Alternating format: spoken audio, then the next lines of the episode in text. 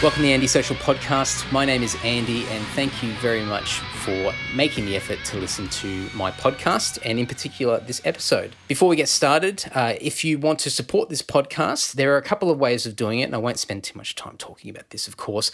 Uh, I am currently in the running, along with a number of other fantastic podcasts, to win a most popular vote for the Australian Podcast Awards. Uh, that is run by the Castaway Awards uh, group, and you can go over to castawayawards.com.au and go to the popular vote section. There are a whole range of amazing Australian podcasts there, including yours truly, and uh, it's very easy. You can uh, vote for as many uh, different podcasts as you'd like. Uh, there's a couple of uh, fellow friends that have got podcasts there, including Pod Kembler and Screwins and Co. Breakfast Show.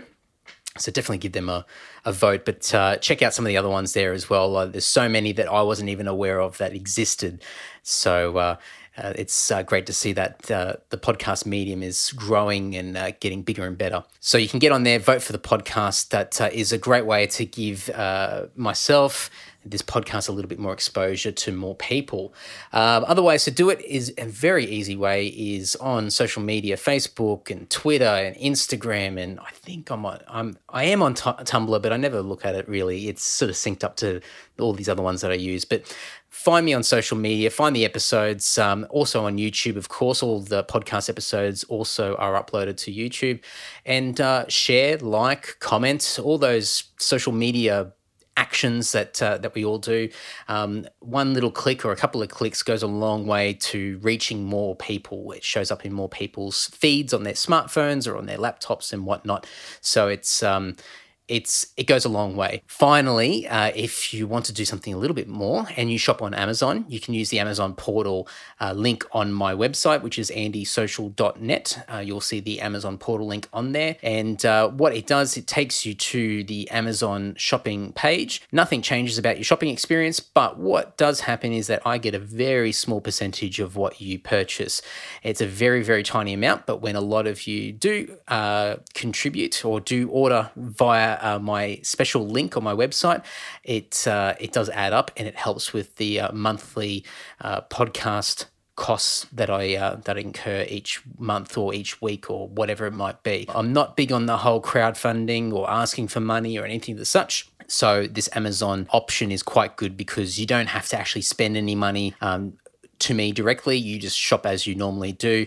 And I just get a little bit of a commission for referring you guys to Amazon via my unique link. So that's there on andysocial.net if you do shop on Amazon. Moving along. This episode is one that I have been umming and ahhing about for the past 12 months. Uh, Tony Barber is somebody who, in my opinion, and I don't say this lightly, is an Australian icon. If you're an international listener, um, get onto YouTube, look on via Google. Um, I'll have it actually go to andysocial.net. I'll, I'll have a bunch of different things in the show notes so you can get a bit of a, an understanding of uh, who Tony Barber is and, and the career that he has had over the years. Uh, but he's an Australian icon. He has uh, hosted a whole number of uh, very popular Australian TV shows. Um, uh, the Great Temptation, Family Feud, and of course Sale of the Century here in Australia. Uh, and and uh, he's a Gold Logie winner. Um, he's also been heavily involved in radio for for decades. He's uh, also released music. He's a singer and a performer, which I actually forgot in our interview when I was talking to him. He brought it up and he completely uh, completely forgot about it and just shows uh, how multi-talented uh, Tony's been over the years and how many different uh, uh, aspects of I guess the entertainment and media industry that he's been able to uh, to spread himself across and, and be quite versatile, which is something that we we we touch on quite a bit in this episode. Um, now I've ummed and ahed about speaking to Tony. I actually reached out to him about a year ago, um, and I did um, ask about doing a podcast episode and he did show some interest and then got a bit gun shy and just didn't follow through with it and I let it go. And then since then I did read his uh, his book which um, is one that's from a few years ago, but it's still around. You can find it pretty easily. It's called "Who Am I?" Tony Barber, and it's a um, it's an autobiography of, of his life, and it's it's really really interesting. And I, and I spent some time reading it, and, and it was only recently that um, I looked back over the book as I was unpacking boxes here at home, and I went, ah, oh, right, that's right. Maybe I should uh, should look at this again. And I went through and and realized that there was quite a few things that I could ask Tony, and uh, and I really made an effort, as I have in the past, to try and ask questions from a different angle. Um, I really wanted to get some perspective from Tony and and uh, just get some uh, some life lessons from him. And I, I, mentioned this towards the end of the podcast, and you guys who've been listening to this podcast for the last year, year and a half, will be well aware of my hunger to learn and and the journey that I'm on. That I don't even know what exactly what path I'm on, but I'm always out there trying to talk to different people and and learn and grow and be a better person. So I really went in with that approach with Tony because Tony's done a, done a number of things. He's had to go through a number of adjustments in his life, um, and also with my recent fascination with writing, um, have him having uh, written a book, and and as he mentions in the episode, uh, having a lot of notes over the last uh, several years, um, with many changes that have happened since the book has come out, which Tony touches on, um, has definitely uh, influenced a lot of conversation in this uh, in this episode where we talk about writing and and uh, documenting and and his approach or his um, reflections of, of that first book that he did write. So this is a pretty cool episode, and I was very nervous going into it, and uh, you might be able to pick it up to begin with, but um, this was I'm really really happy with how this turned out, and I learnt a lot, and it was great to talk to Tony, and, and hopefully I'll I'll have a chance to speak with him again at some stage down the track, and, and do another episode, um, depending on on uh, on what happens down the track. But um, I really hope you enjoy it. Uh, I'll find out uh, what sort of details uh, Tony wants me to pass over, but as he mentions in the in the podcast, he is uh, considering and putting together a website at some stage this year. That's one of his 2017 goals. So you know, if if you think he can help, or you or you might have some suggestions or feedback. I'm sure he'll be all ears to to get uh, some uh, some feedback from the the general public. So that's about it. I'm going to stop dribbling and uh, if this is the first time that you've listened to this podcast, uh, I'm very, very happy that uh, you've made the effort to download this and listen to me ramble on. Hopefully, you haven't fast forwarded because I'm about to kick into this episode. But thank you very much, and uh, this is a great one to to get started with with uh, my podcast itself. And uh, I hope you stick around for future episodes and go back and listen to the old ones as well. And for all you guys that have been listening from day dot, thank you so much and enjoy. Here we go. Tony Barber. Tony. Eddie. How you doing? Good, thanks. Fantastic. All right. Well, I'm just going to dive straight into it, and um, I won't take up too much of your time. This has been a bit of an interesting one for me. I thought, oh, I wonder if uh, I wonder if Tony would be interested in having a chat. So it's been it's been really good that uh, that you've taken the time to, to sit down and have a quick chat to me. No problems. I read I read your book last year, and there's been quite a few things that I've picked out of it that either I've been able to relate to in my own life or I've um, seen different things that to sort of linked into what you've been through over the years. And I just wanted to get a bit more of your perspective and, and just try and link a few things together if possible. Sure. Okay. I think what you should also know is that I've sort of I've got another maybe book and a half in notes um, because uh, everything everything sort of changed for me in about uh, 29, 10, yeah. uh, when I lost my wife Helen, mm. and um, and then you know moved on. So uh, that's been you know the last sort of uh, seven seven or eight years a book on its own, actually. Absolutely. Have, have you got plans to, to put that stuff out later on when you yeah yeah I've got I've got notes and um, and bits and pieces, but you know so far I've been so busy living it. Yeah, of course. I, I haven't had a chance to uh, document it.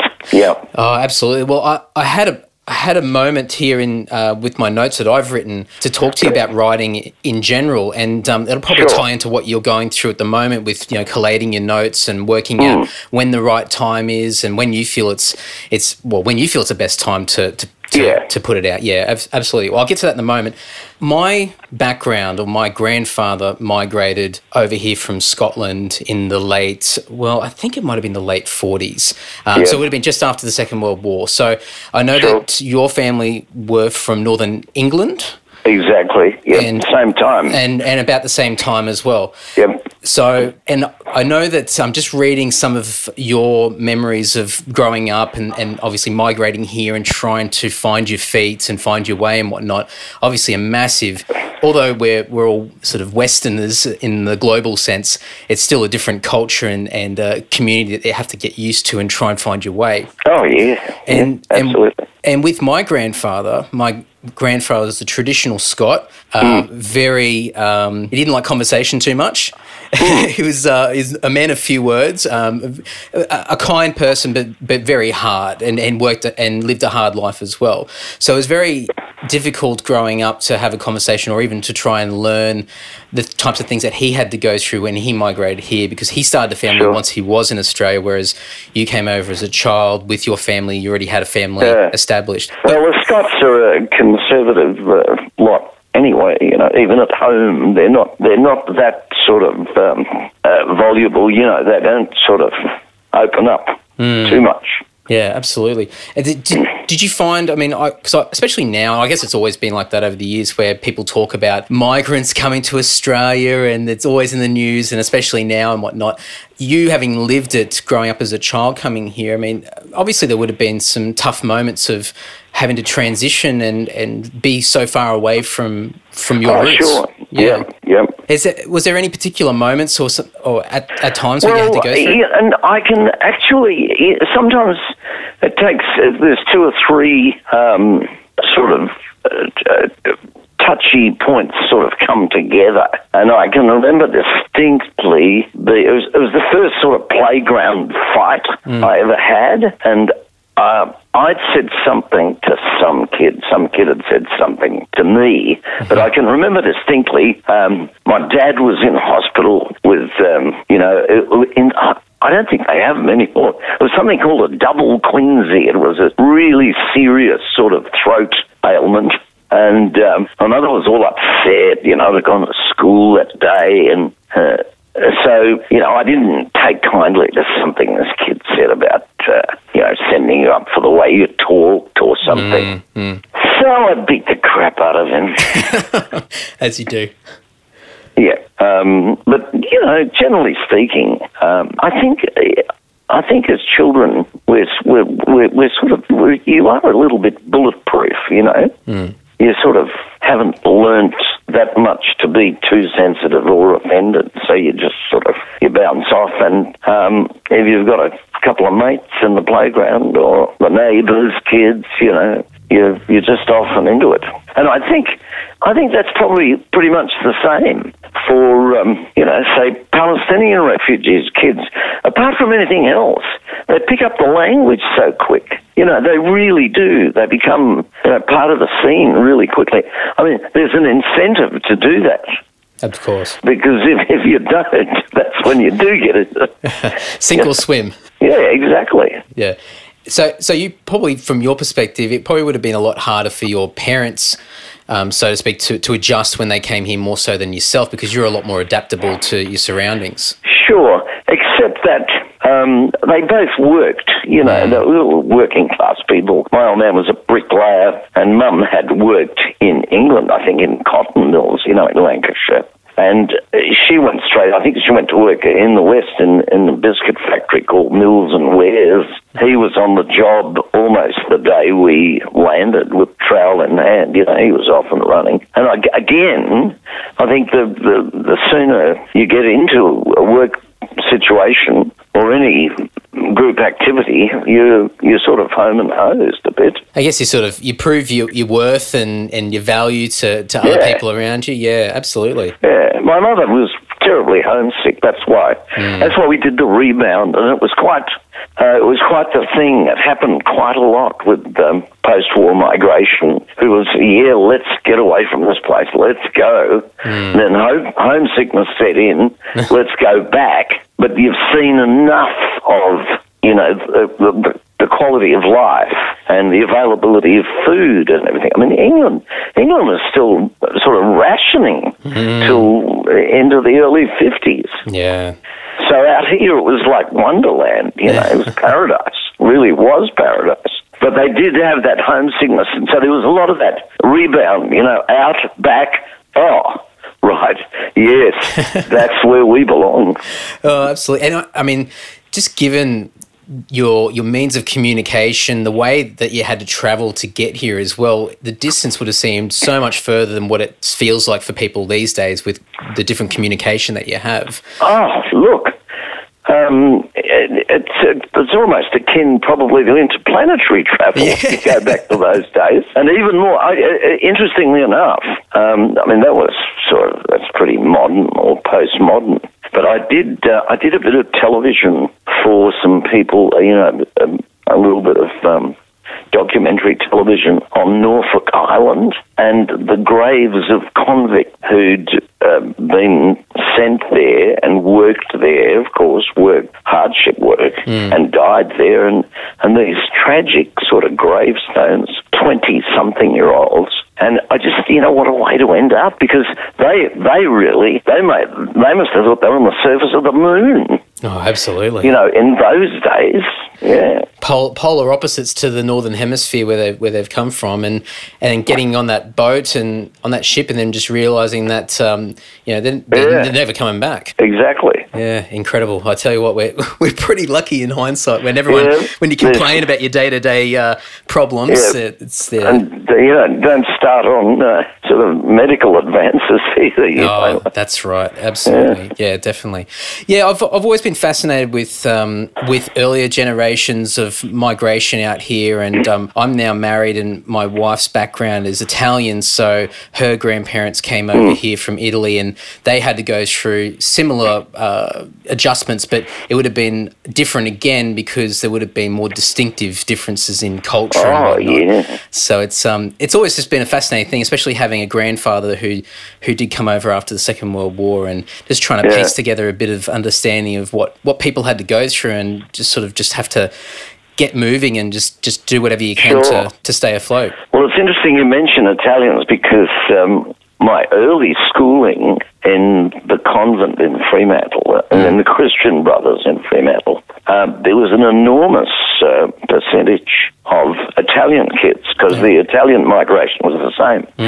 And they had, you know, as every bit as hard as it was for English speaking migrants, I mean, they were really behind the eight ball uh, with the language. And the customs were even tighter.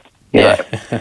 so they they struggled. Uh, I mean, the brothers really uh, they didn't hold back Yeah. on these poor. blo- I'm- I- You know, I used to I used to feel terribly sorry for these kids because you, you, you, I mean, you you're in trouble anyway because you. You know, you really couldn't handle the workload because you didn't have the language, and uh, yeah, they could they copped heaps. Oh, absolutely, absolutely. I mean, we're always talking about um, the past and the history and the way that people have been treated in different groups and whatnot, and and you sort of and when you watch it on the news and you see various stories about it, you're sort of disconnected from it. But I guess when you, for, well, for yourself, you've had firsthand experience seeing others um, go through it and, and yourself Yeah. to a degree. But um, and then for me, being connected to family that have have gone through it as well, it's um it just makes it makes it such such more of a reality. Yeah. Yeah. Well, I mean, it's a universal, it's a universal difficulty um, that if you've got an established population and it's infringed upon by outsiders, there's always, you know, those those friction points, um, and and that can be hard um, for kids, especially. And I think I think now with uh, and and you're familiar well familiar with social media these days and, and the internet and connecting to, to different people. I think I mean it's it's far from perfect, and we're I don't think we'll ever get to a, a point where everybody will completely get along and be happy. But there's definitely more of an open mind approach to understanding that even though you're from a different background, we've all got the same wants and needs and Sure. yeah yeah so Absolutely. Yeah, so so we are we are progressing. We might be Yep. progressing slowly, but we're, we're we're moving in the right direction. Absolutely. Getting there. Yeah. Um, one other thing that I'm, I'm going to jump over the, all over the place a little bit with you, but um, Sure. another thing that I'm really fascinated about um, your career and moving in so many different facets of uh, media and the entertainment industry over the years, um, starting out in radio and then sort of over time moving into um, uh, into TV and whatnot.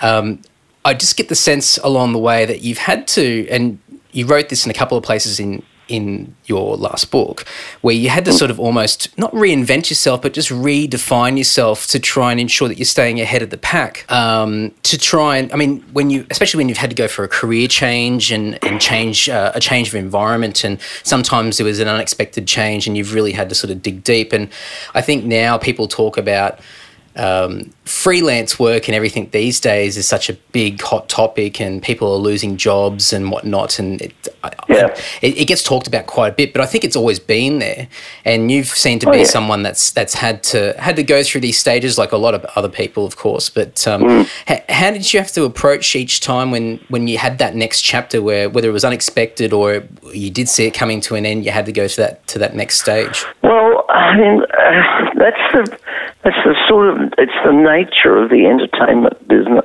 to seek the novel, you know, the the novel, the the, the um, whatever it is that's a hit that at that time, mm. or whatever the mores are in terms of personality, etc. I mean, I um, I think I, I was I was always very lucky to have that um, singing bow. Of course, that's you right. know, yeah string up my bow or whatever they call it.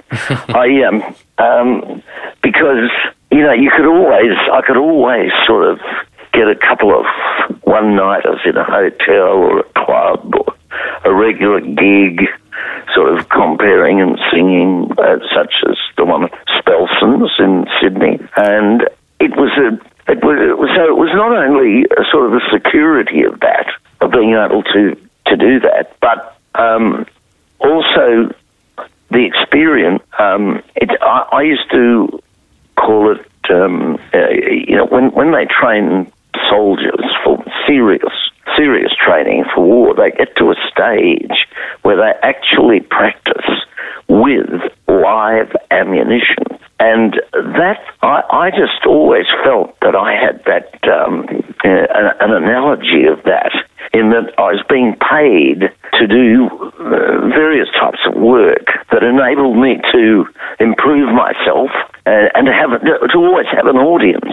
Yeah. I mean, the thing the thing is, um, you know, entertain people. You got to have people in front of you and and work on it and know what their responses are and know how to. Um, you know how to cater to that, mm, etc. So I think I was very lucky Yes. in that regard. Oh, absolutely. And I, I think, uh, and, and the contrast, I believe, which is why, you know, I was talking to someone the other day in the business, someone, we did a, we did a promotion or something for Nine. But I said, um, you know, we were so lucky to have our careers when we had them because, uh, and certainly in terms of television, you know, it was still emerging and you emerged with it and you were literally allowed to grow on the job. I mean, nowadays, if you don't sort of get up there and hit big time straight off, the, the caravan moves on. Yeah, You know? yeah, that's right.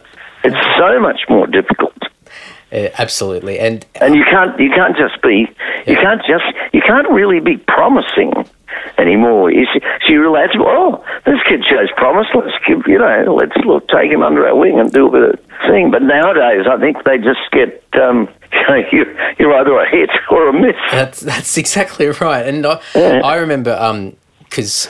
A lot of, I guess, the last 10 or 15 years of my life have been um, in the music side of things. So I, I, I perform, I play in a band and, and Yep. toured around the world and across the country and whatnot. And um, I certainly see similar things in music as, as what you've ex- just described as well, where years and years ago you would get, you know, a record label that would sign an, an artist and they would develop that artist over a series of albums Yeah. and releases over 10 or 15 years.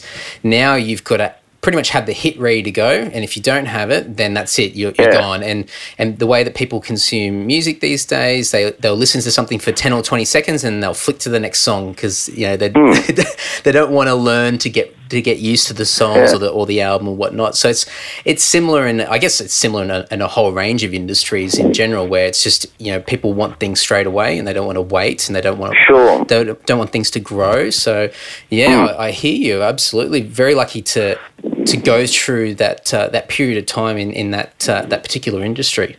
Mm. Yeah, um, I always think so. Anyway, yeah. yeah, definitely. And and what you said before as well about you know, whether it be um, you know performing or um, you know in front of the camera or behind the microphone doing radio and whatnot, whatever you were doing wasn't just so much to just to ensure that money was coming in. I mean, of course, that was an important thing, but it was also to upskill yourself to ensure that you remained versatile and and multifaceted, which which um, I think a lot of people forget about. That they're so consumed about just trying to get money in, they're not worried about what they're learning or potentially what they could learn doing the job. Yeah. Yeah. And it's also see.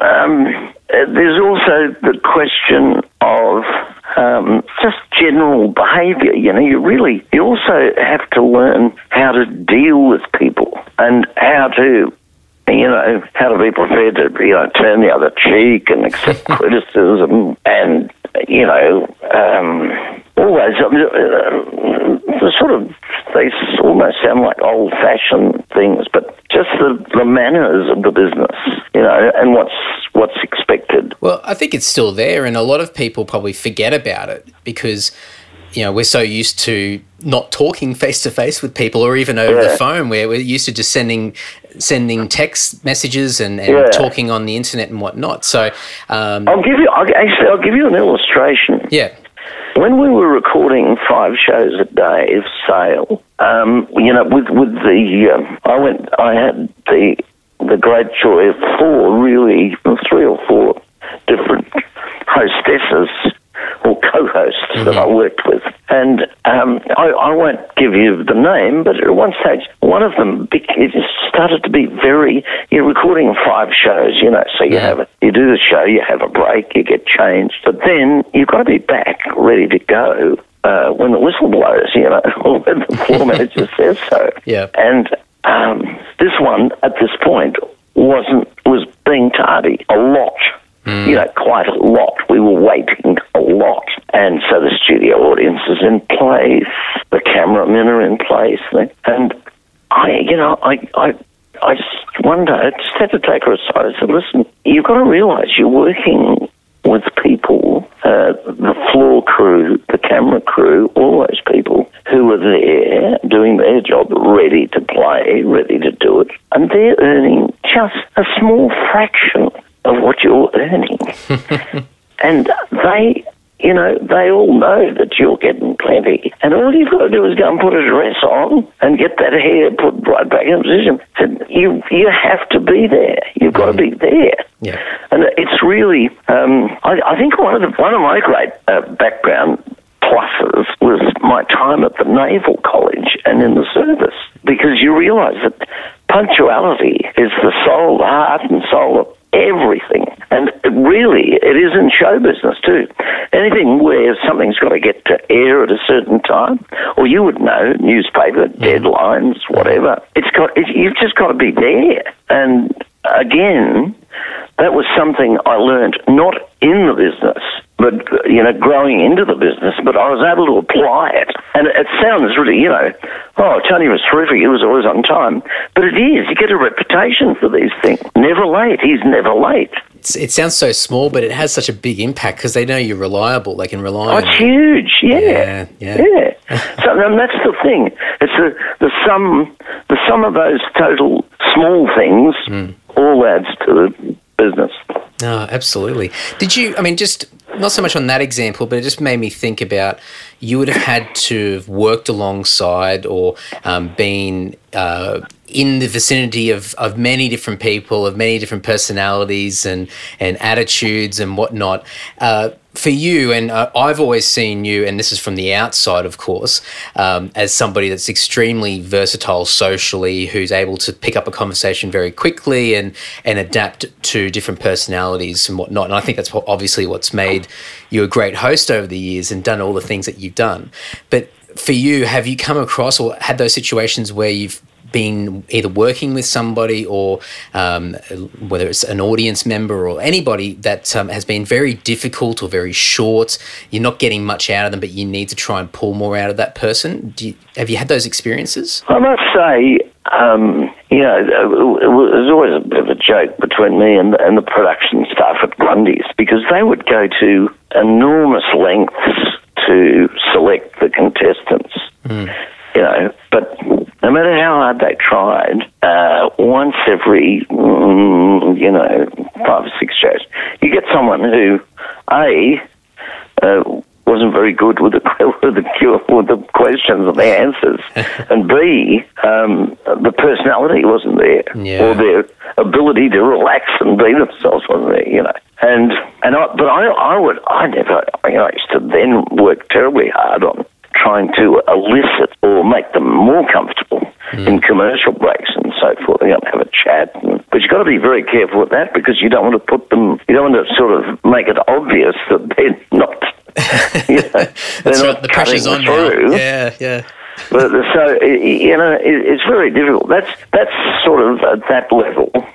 Um, otherwise, you know, when I when I got into the business, I was um, uh, you know, I sort of moved pretty rapidly early on, um, and and God, you know, I found myself doing things like like a telethon and sitting in the in the green room waiting for, to go on with all sorts of people who were just bi- who were big names to me, and and Graham Kennedy was there one one time, Yeah.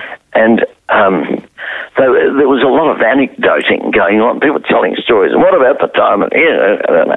And um, and I sort of I, I was attempting to be part of it.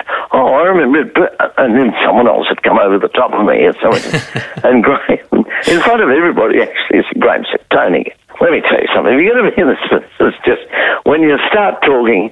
Just talk loudly and don't stop, or no pastor will ever listen to you.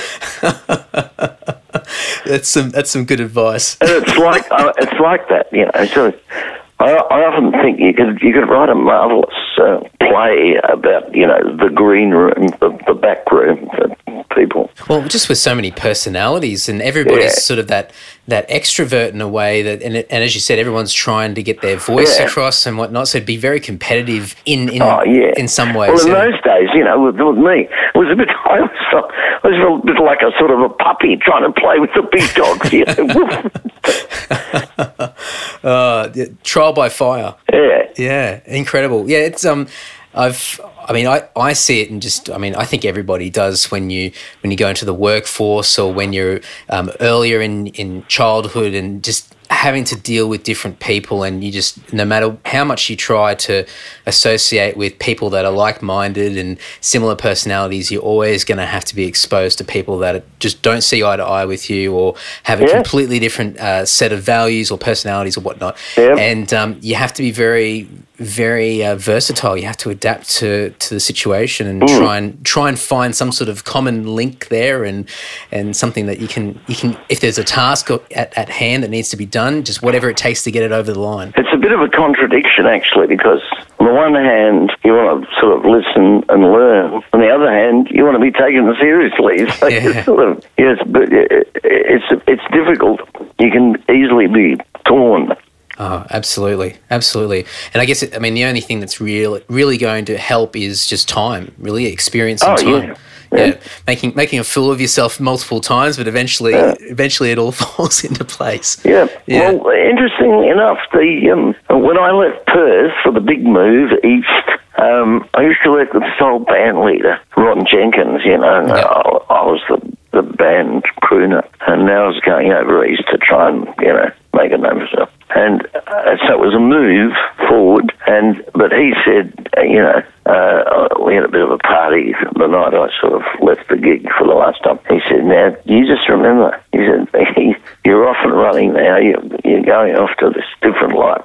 He said, just remember, you're going to meet the you meet the same people on the way down that you met on the way up. so just remember that Oh, when you're going up. and I, Don't always, you know, I always used to think about that. Yeah, You know, and uh, so be polite, be you know, be punctual. it's it's common sense things, but then sometimes they're not very common with a lot of people. That's right. Yeah, yeah, Well, it's it's such. That's what I mean about it being a contradictory business. yeah, Because on the one hand, you you know you're meant to be um, a, a little bit of the shining star. You're meant to be out there, um, uh, on the other hand, you're in a working situation where you've got to fit in with other people. You would have had to build quite a bit of resilience to deal with, um, with I guess, different egos and different personalities, but also because you're either in front of a camera or on a stage and, and you're and you're associating yourself with these people that are they're extroverts and all trying to do similar things to what you're doing, um, you're I, I, would assume that you're constantly being judged by people around you, you're being compared to other people. So I'd assume that you'd have to get some thick skin very, very quickly uh, in in an industry like like that. Oh yeah, absolutely. Um, but I think there's less danger in that than being too overawed. Yeah. You know, it's because early on it's easy to look and, and just think, God, I'll never be able to do that. I'll never be able to do that. How, how, how can they do that? Look at him sitting there doing that, cracking gags and things. I remember when I got, I got the, the, you know, my first sort of radio thing was um, 6G Geraldton, mm-hmm. you know, did the audition, had the voice, did the thing, got the gig.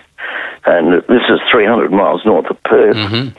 And I went in to the studios, and the boss said, "Now you'll you'll be starting in afternoons next Monday, but come in. Uh, uh, we've got one of our top, uh, Vic McCabe's on air at the moment. He's doing morning and coming, and these are the days before cartridges and all sorts of things that made radio announcing certainly a bit easier. Because mm. in those days you had five turntables.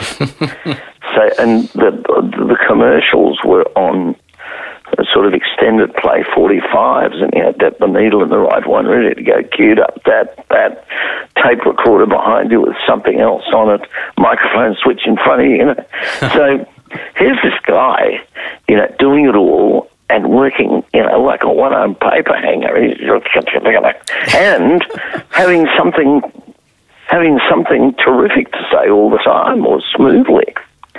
And I just, I just looked at it and just thought, I was, I, I almost cried. I was almost going to say, look, I think I, I think I put my foot in it here. I didn't know it was going to be like this, but I, I, sort of, I didn't. I just said, I said, is there another studio? You know, what we can just practice some of the things. He said, oh yeah, we'll, we'll give you a few hours before you go on. but it was just, it was, yeah, almost horrifying to uh, to think and just say, could never ever do that. I'll never be able to do that. Anyway, within you know three or four days, off you go. You've you've got it, and um, quite a nice feeling of accomplishment, actually. It's, um, I guess it's like a lot of things in life. A lot of people will put something off for, for years or, or put it off indefinitely uh, because they feel it's too difficult or too yeah. beyond their means. And then once you actually get started, which is usually the hardest thing, sure. it, it's it's never as bad as what you've uh, well, what you've made it out to I be. Mean, look, look at the simple things like swimming. Mm-hmm. Yeah. Some people never learn to swim yeah, because they say, right. I can't, I'll learn. I don't. It's funny because we've got, we've got all the grandkids here at the moment and they've got a program, it's a terrific program called uh, Little Nippers. Yep. And the local surf club, you know, it's not there's as much surf here, but they take them out in, in, in classes, you know, and they've got a you know, running on the beach to collect flags and, and do things. And it's, it's fantastic, really. That's it. Start them, start them young while they're, um, as you said before, with being oh. a kid, you, you're a lot more adaptable and you don't have those those fears. You just yeah. you just just dive into it, literally. That's it. Yeah, yeah, definitely. Um, one other question I've got, and I'll, I'll take this full circle back to what you were talking about right at the start of um, our chat about notes and writing and and um, and all these notes that you've got now for you know, a book that at some stage you'll you'll put out down the track. But mm. um, one thing that I did notice was the the last book that you put out. You had at the beginning of the book um, a little bit of a foreword um, where you were. It was dated at nine, in 1990, and you're writing it writing that at a particular period in time. And I think just when you're leaving Sale and you're sort of yeah. having to find your feet again and whatnot. And then obviously the book didn't come out or wasn't first published until 2001. So there's a long, Yep. a long time in between, and I may have missed this, so I'll, I'll please forgive me if uh, if you didn't note it in the book. But was there a particular reason um, that it took that long? Was it because you were still living living it, as you mentioned just earlier on? Oh yeah, yeah. I was, I was still well. The the thing when I left um, nine, the big thing was you know your whole life. I mean, you- our um, um, our sort of existence was based on um, that rather terrific income package, Yeah. which wasn't there. So I sort of determined that um, I would do everything in my power to replace that. You know, somehow, and it just meant sort of doing a hell of a lot of work. You know, Yeah. A lot of interstate trips, a lot of. So there was a period of uh, uh, of really, you know, um, moving about and getting stuck right into it. So yeah. So definitely, definitely living it at that time. Just Living it, yeah. Oh, yeah. It's um. I think writing in general for me is something that only just recently has started to click with me. I, I or even just the the process of recording your own thoughts and experiences and whatnot. And um, and when I saw the period of time between when you'd started thinking about it and whatnot back in 1990, and then obviously the book not coming out for Yeah. another 11 years, um, there's a there's a there's a feeling of reassurance for me in my life that you don't have to run and race to try and get something done ASAP. And sometimes if you if you chip away at things and whatnot, you'll get a better result. And there's no it's just it's a marathon, it's not a race. And Oh, sure, Yeah. sure. Also, yeah, yeah, and you've got to be you got to be a little bit in the mood, you know. Was, Yeah, of course. It was certainly it was fits and starts with me, and then I'd think of something else that I wanted. So you know, you open up the files. I think fortunately. Uh, my timing was good technically because um, uh, because of uh, computers and, and Word, you know, and the ability to self self correct and self edit without too much um, too much fuss, you know. Yeah, definitely. So definitely, Uh, it definitely but, I, help. but I found I found there was a lot of um, lot of sort of I did it compartmentally. yes. Yeah. Yeah. Did Did you find when you got to the, I guess the final stages of that because, um, you know, it's it's it's more or less an autobiography, and you've gone through various. Um, touched on various stages of, of your life from right from day dot to, to that at that point. Um, you said the other day, I noticed you were online and you said that you were reading Jimmy Barnes's uh, new book. Yeah. And you made a comment about some of the stuff that he was writing about it from his childhood and and mm. whatnot. And you really, I guess, from somebody that, and you would no doubt be able to relate to this, that somebody that just when you're writing with the purpose of, I guess, at some stage it being published, you're really putting yourself out there. You you you're you're taking down any shields, and you're really making sure well.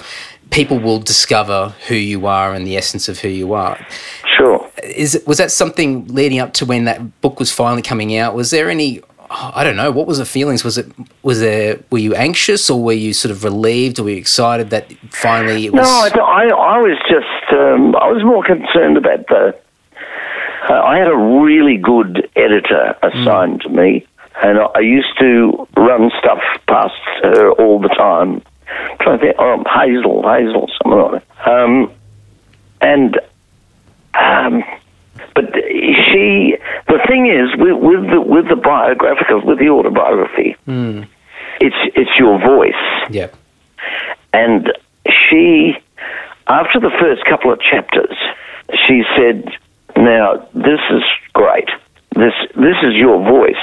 She said, "Don't change the voice because you grow up. Because you know more things happen, different things happen. You know, keep that sort of uh, tenor the same through it." um, uh, I, which was terrific advice.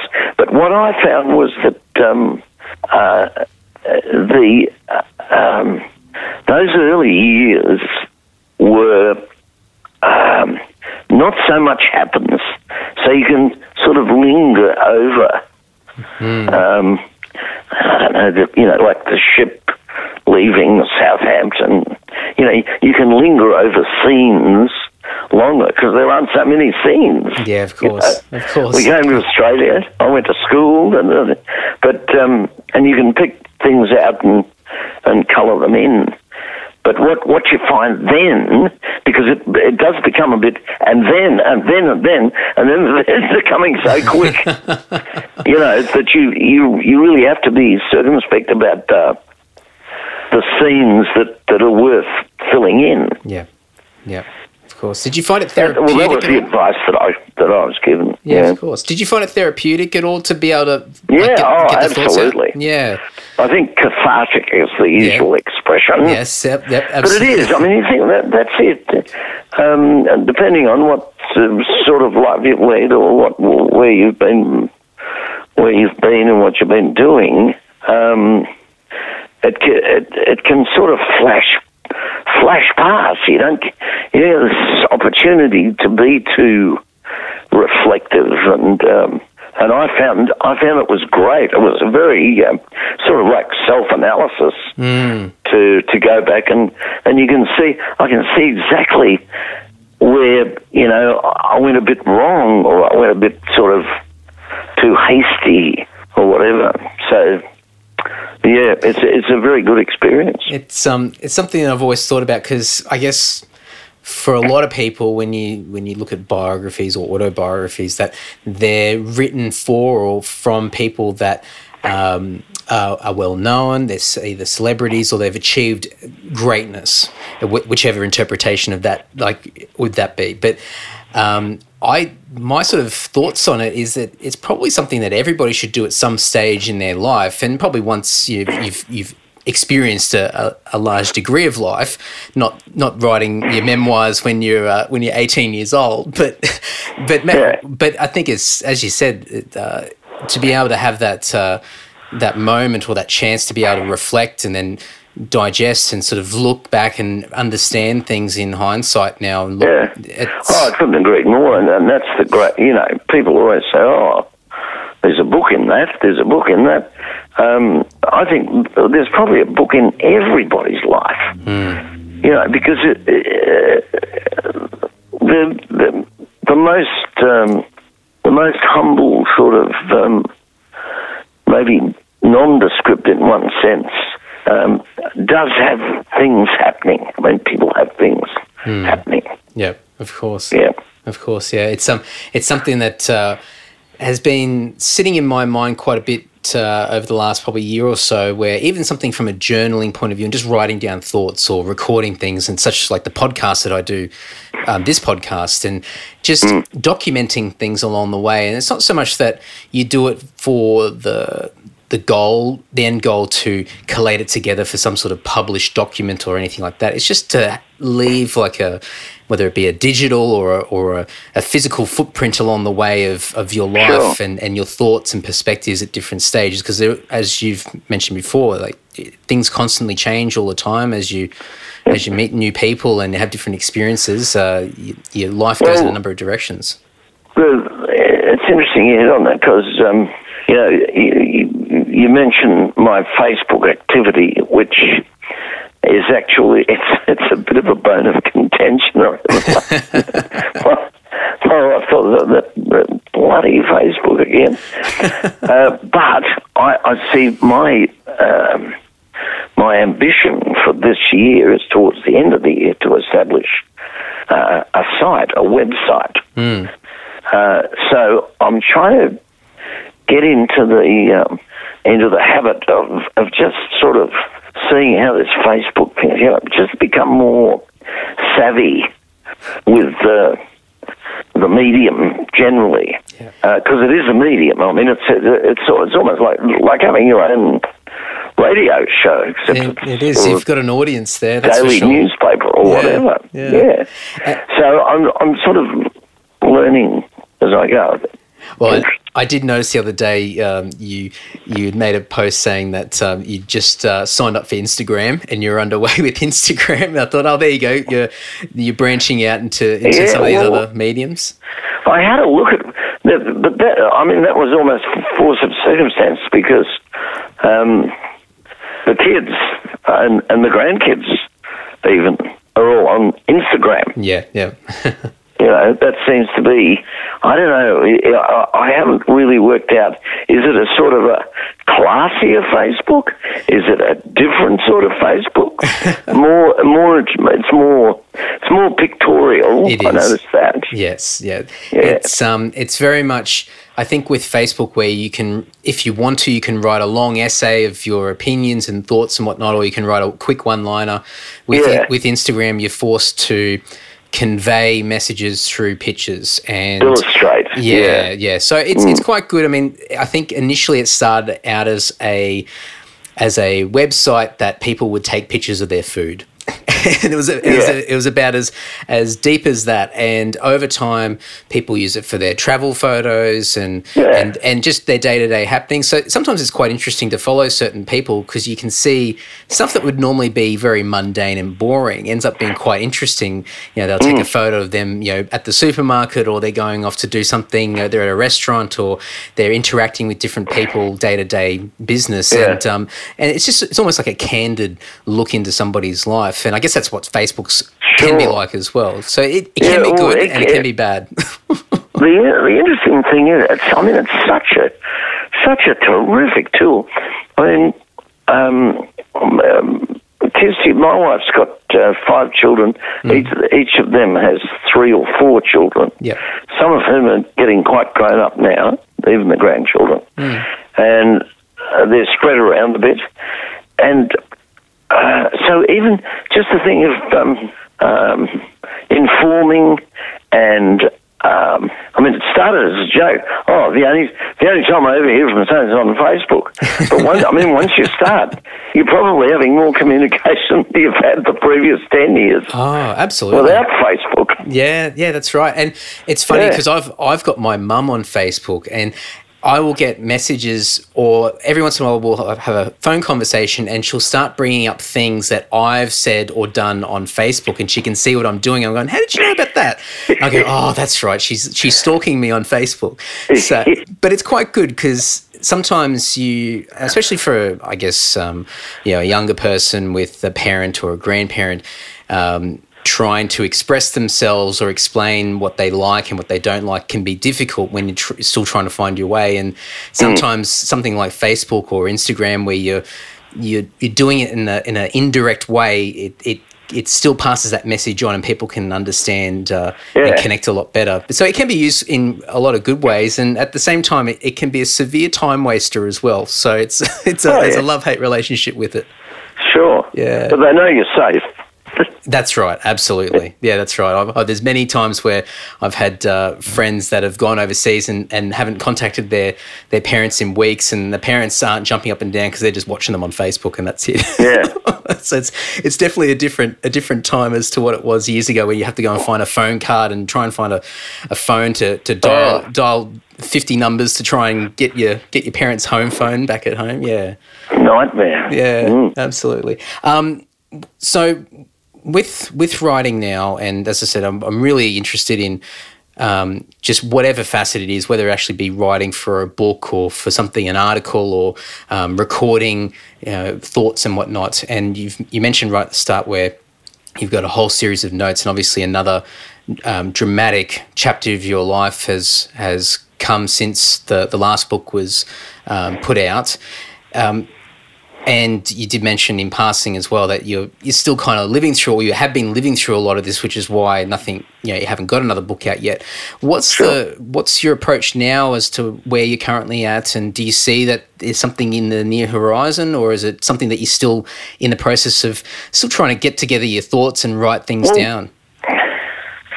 I think I'm I'm I'm starting to be um, without uh, without being too much of a an apostle or a disciple.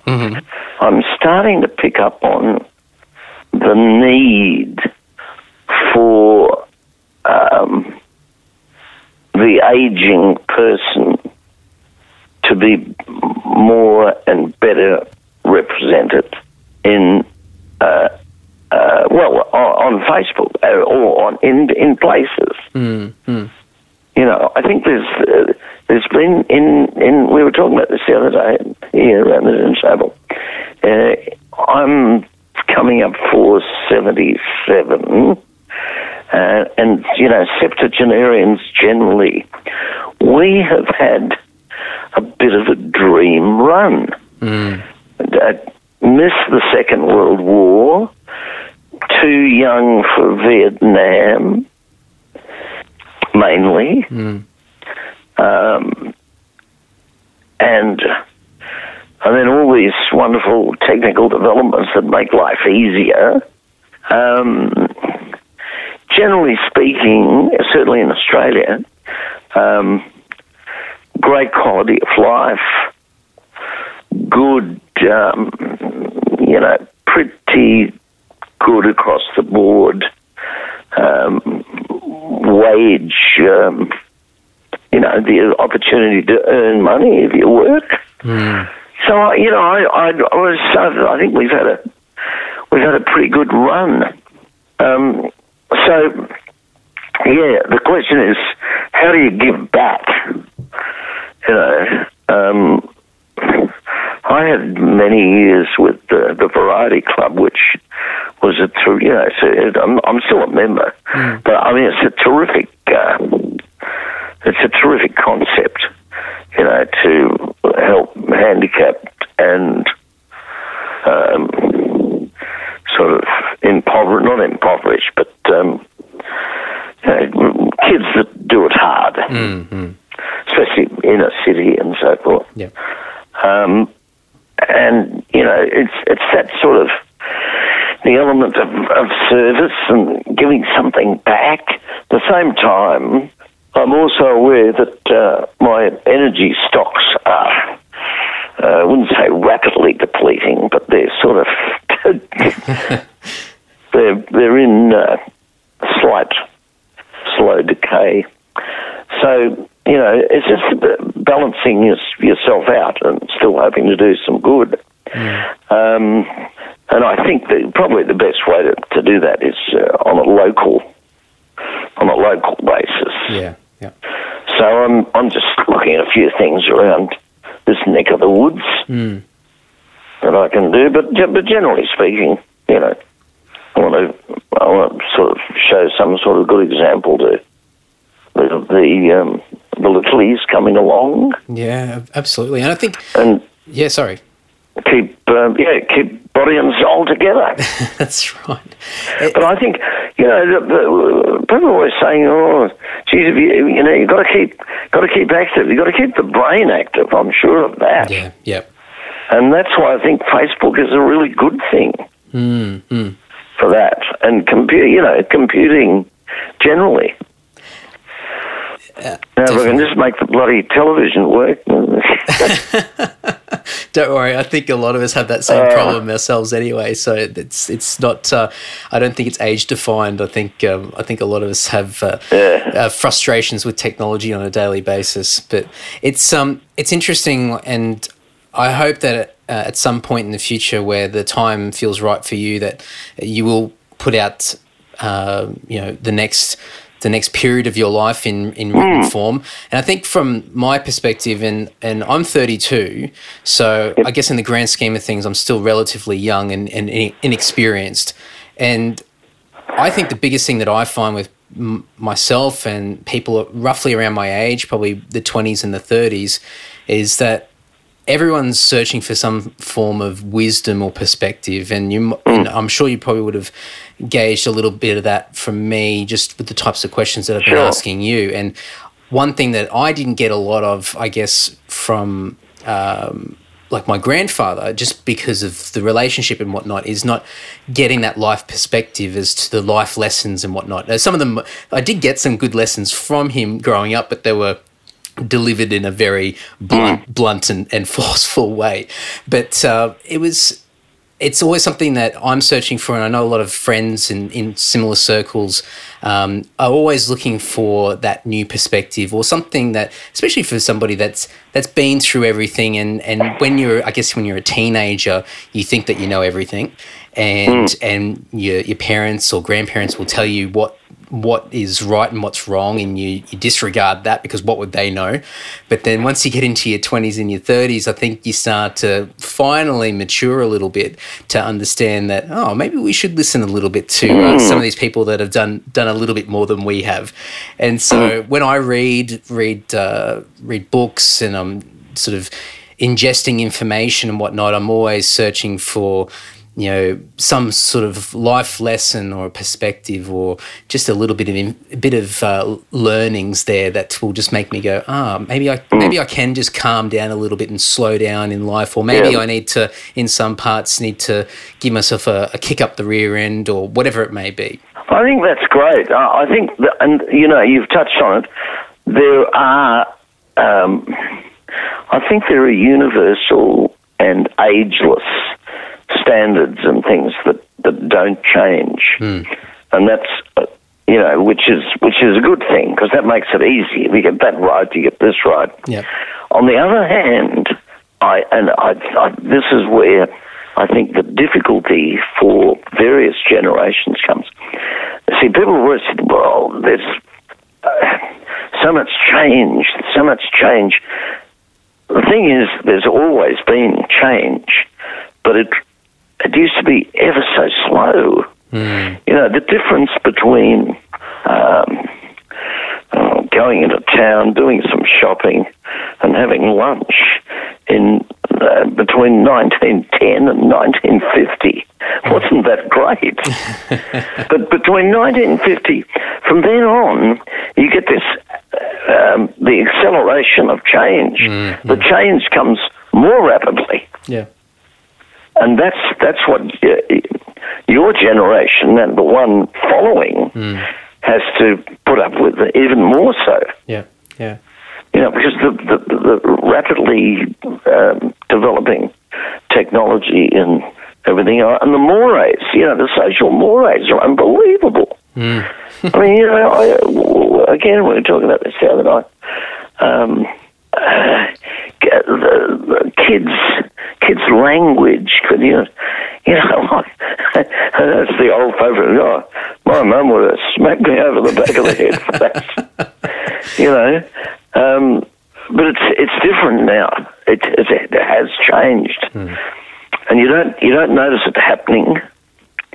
It's happened. It's mm. gone. Yep. it's gone. And it's funny now because um, I mean I've seen that even from when I was growing up versus now, and and the time and the way that words have changed and the things that it, it, appears that people can get away with saying versus even when I was a kid, and that wasn't too long ago. So it's it's it continues to change. But the funny thing that I see, and I think a lot of people miss it, is that I think the intention behind some words and some language changes. So, a word that in the past may have been frowned upon or mm. absolutely blasphemous to say because it had, you know, the intention behind it was so severe versus that same word being said these days is said with a different type of intention, which is probably why, in some circles, not all, have, has been a little bit more accepted and adapted into into everyday life. So it's it's interesting how um, oh, well, I mean, you could say we, we've evolved, or if some opinions it might say that we've devolved. we've gone the other way, yeah. the way we devolved. Speak. Yeah, yeah. But it is interesting, and and, and something that I always see, um, you know, I'm always, as I said before, I'm always searching for lessons and, and perspective and, and learnings to, to be a better person and not having to wait until it's too late and then go, oh, geez, I, I should have listened to somebody else and I should have actually taken in a bit of my surroundings. And I'm sure that if, um, for my grandfather and taking this full full circle, um, if he if he had Facebook and he was uh, sort of around where you know this period now where a lot of people are, are, jumping on it's not just the the younger generations that are using it that mm. it would have been interesting to see how those perceptions and and relationships with not just me but um, entire families mm. um, with with multi generations all interacting on a completely different uh, platform in, as opposed to what it's been in the past so it's um it'd be mm. interesting to see what my generation and and the generation um, after me, younger generation, will be like when we're at an older age and you've and who knows what the hell we're going to have to deal with as far as communication's concerned. Yeah, um, yeah. and and how and whether it's going to be the same uh, teething problems growing pains and, and and having to adjust and communicate. But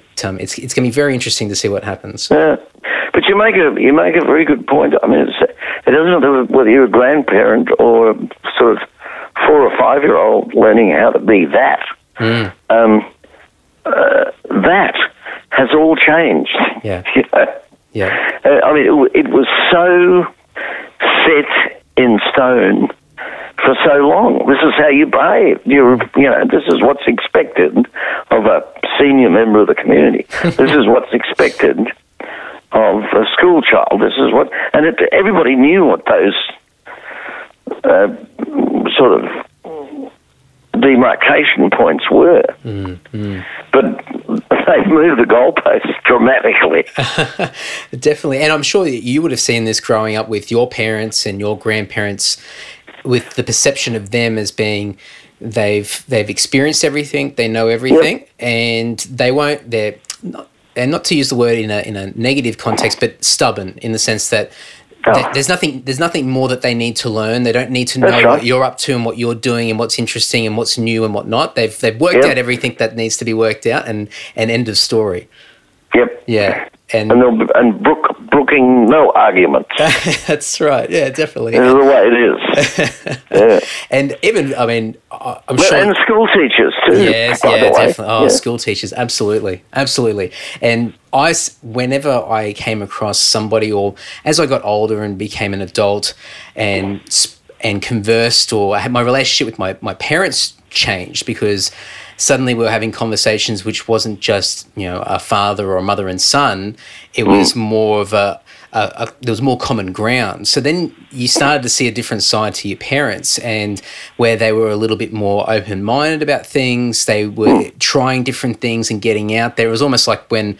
Uh, my brother and myself finally moved out of home, and suddenly it looked like they'd gone back 20 years to, to their early 20s and just started partying and having a great time. Yeah. And I thought, oh, I didn't know that they were like that, or, or that they were ever like that.